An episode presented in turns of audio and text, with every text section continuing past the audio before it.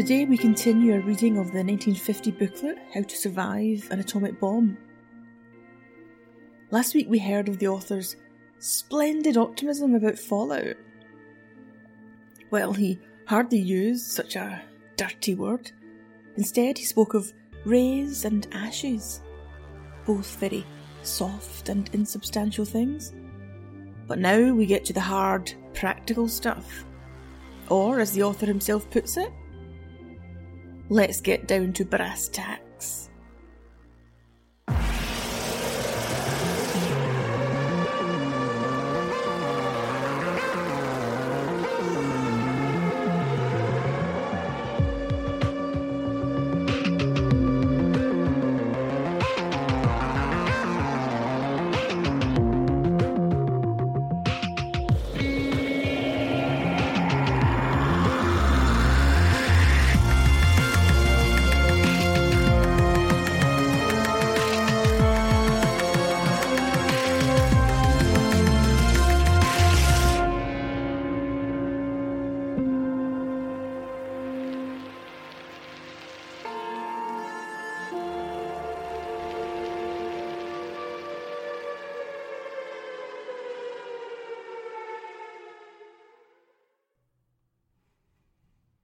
As I said in last week's episode, we must remember that this booklet and its optimism was written before hydrogen bombs had burst onto the scene, dragging with them the prospect of Armageddon.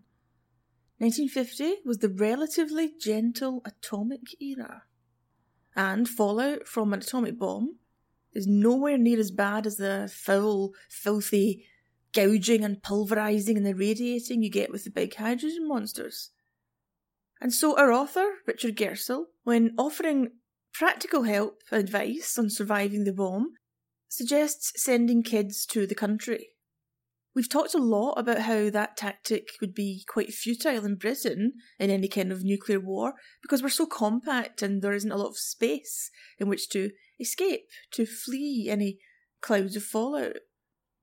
But America, of course, with its vast, vast territory and America in the atomic era, where fallout wouldn't have been so catastrophic, well, yes, sending the nippers away could indeed have worked. If your aim is simply get them to an area untouched by blast or fallout, then yes, in 1950 America, that could have been plausible.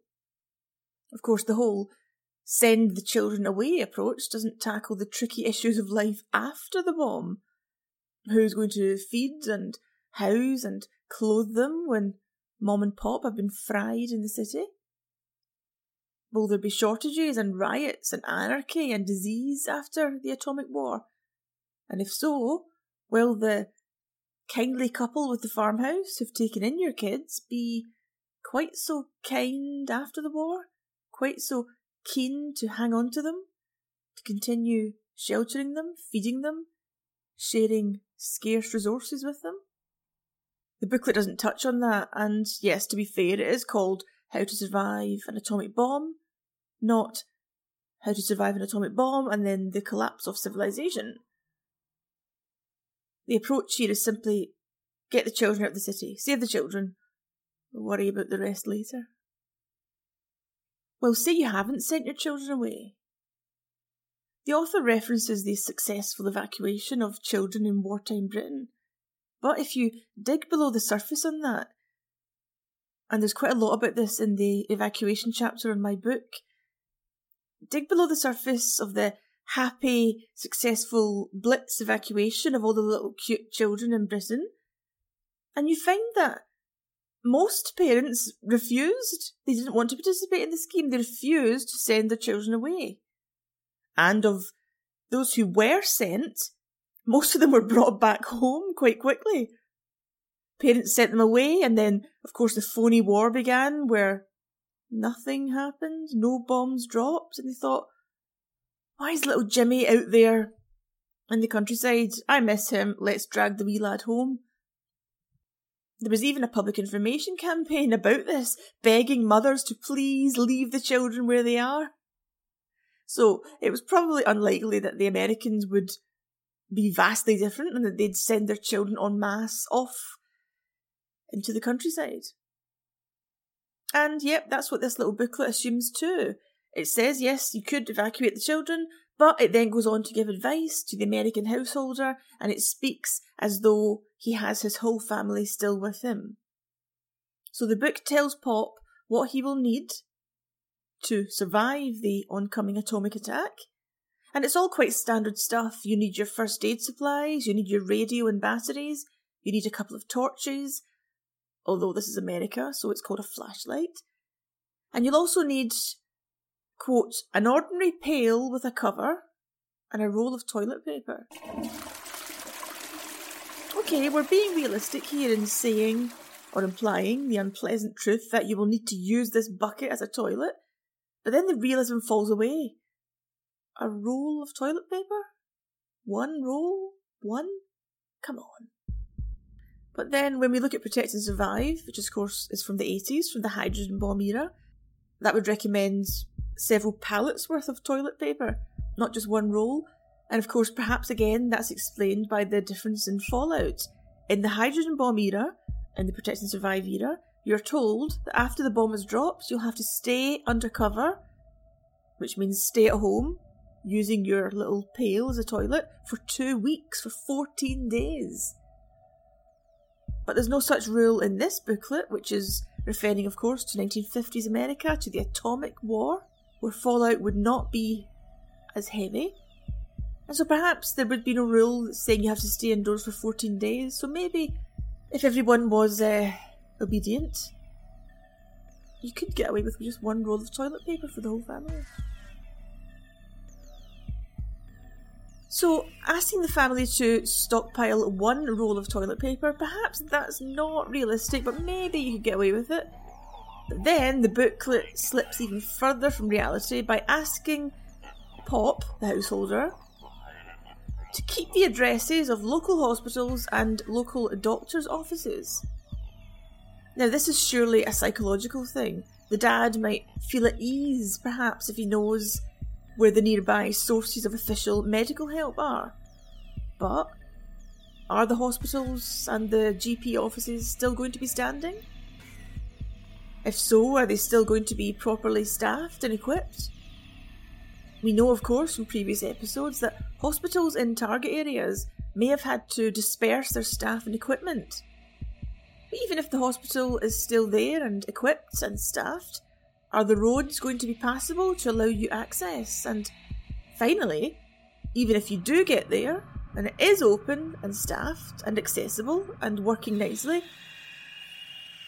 is it not going to be utterly besieged by other people? So, just noting down Dr. Jones' address on a notepad probably isn't going to be much use. Unless, as I say, it's for the psychological ease this might bring a tiny little paper connection with medical help.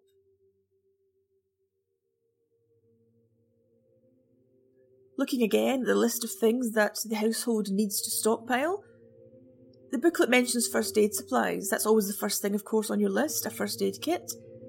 But it then begins deploying a bit of the old conventionalisation we talked about that last week. If you remember, it's a tactic deliberately used in the early Cold War to try and make this new atomic bomb seem just like every other bomb, trying to lessen public anxiety about it by saying it's not a monstrous new invention, it's just a bomb, but, you know, a bit worse. And that was called conventionalization. So we get a fine example of it here. Referring to the first aid kit, he says, quote, you may be surprised to learn that kits for atomic attack should contain exactly the same sort of stuff that's required for any other disaster. The reason for this is simple. In atomic raids, most of the injuries are just like those we see in homes, streets, and factory. More than half of them are ordinary, everyday gashes, cuts, broken bones, and bruises.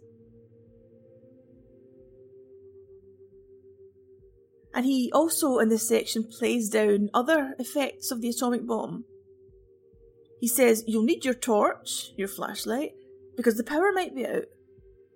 But he says the atomic bomb probably won't be the cause of that. The atomic bomb won't have destroyed the gas mains, for example. Instead, the blast might shake the house a little on its foundations so that the supply will be interrupted. So that's all it is then, a, a little a little kink in the pipes, a little twist, a little blockage in the system. Indeed, the danger here lies in you being silly enough to try and light a match when your gas supply might be tricky. Quote, if you light a match or candle to see in the dark, it could easily be fatal. Ah, so that's where the danger lies after an atomic attack. It's not the atomic bomb, it's you. You, the silly householder, stumbling about in the dark because you didn't prepare and follow instructions, lighting a match because you don't have your flashlight ready. You stupid idiot, it's you who's caused the problem, not the bomb. As we saw last week, again, shifting the blame onto the little guy. Later in the booklet, he mentions the risk that an atomic raid could happen during the day. That's quite strange because I always imagine it being a daytime thing. Whereas if you think back to the Blitz, I always imagine the Blitz happening at night. But he does stress this point. It can happen during the day. And of course, this is 1950s America, so that probably means that Dad won't be at home. He'll be out in the city, in his office, being Don Draper or something. So therefore, all the advice in this booklet, all the knowledge, will be away with dad. He'll have taken it off to the city when the bomb drops. So therefore, the housewife must learn it also. She's the one, after all, who'll be at home when the siren blares. She is the one who must ready the house while husband and kids try to make it home in time. And that's not the only advice aimed at women in this booklet. He also suggests that ladies wear wide brimmed hats when out and about plus long sleeved dresses and stockings even in the heat of summer. This is because a wide brimmed hat, if miraculously tilted at precisely the correct angle, will help shield the face from the worst of the heat from the blast. And stockings and sleeves will cover up any otherwise bare flesh. Even light fabric covering is better than nothing. Also, be mindful of the colours, ladies. This is not fashion advice, but simply the old rule that dark colours absorb heat, whereas light colours reflect it. Of course, we saw this among survivors from Hiroshima and Nagasaki. Some people who wore patterned clothing found that they had the darker colours of the pattern burned onto their skin. So, ladies of 1950, be light and sprightly. Go about your shopping with a big hat whilst draped in pale, soft colours. Stop worrying and learn to love the bomb.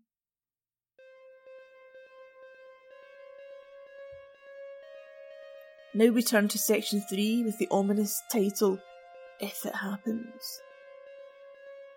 The first piece of advice given here is similar to current public information, in Britain anyway, about COVID, which suggests act like you have it. So don't go out, don't party, don't cough all over people, act like you have the virus. Well, in this booklet, you're told that if you hear a siren, don't worry about whether it's a false alarm or maybe it's just a conventional bombing raid. Act like it's an atomic bomb. Act like you have it. Act like it's atomic.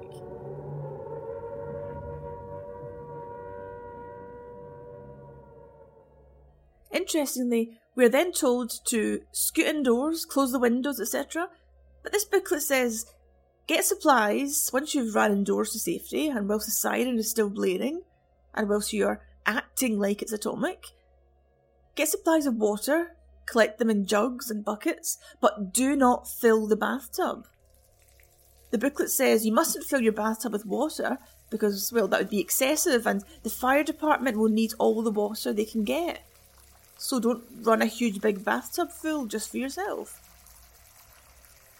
Civil defence information from other countries uh, says the opposite. It tells us that we should fill the bath with water. In fact, one of my favourite images from civil defence information is from the Irish booklet, which shows a housewife filling her bath, and for reasons, the water is portrayed as bright green. It looks like the Chicago River on St. Patrick's Day. So, Irish people were told to fill the bath with water, and British people were advised the same. In our civil defence booklet from the 60s, advising the householder, and from, of course, the more famous one, Protect and Survive, from the 80s, they both specifically tell you to fill the bath with water. So perhaps again we can explain the difference there by the fact that our American booklet is from the atomic age when it was feasible, yes, that firemen could still be rushing to the rescue after the atomic raid. The other booklets I've just cited here are all from the thermonuclear age, when perhaps we'd given up hope of firemen racing down the street to rescue us. If you want to know more about how firemen would get water to nuclear fires in Britain, check my episode called The Green Goddess, where you'll see they were planning to draw water from lakes and rivers. They weren't worried about bathtubs being used. How do you get water from a lake into the city centre? Ah, listen to The Green Goddess and you'll find out how. also, it's worth mentioning that the Irish ladies filling their baths with green water probably wouldn't have had to contend with fires anyway. If you check out my episode on Irish civil defence, you'll see that their main worry wasn't blast and fire, it was being blanketed in fallout from the destruction of their troublesome neighbour across the Irish Sea.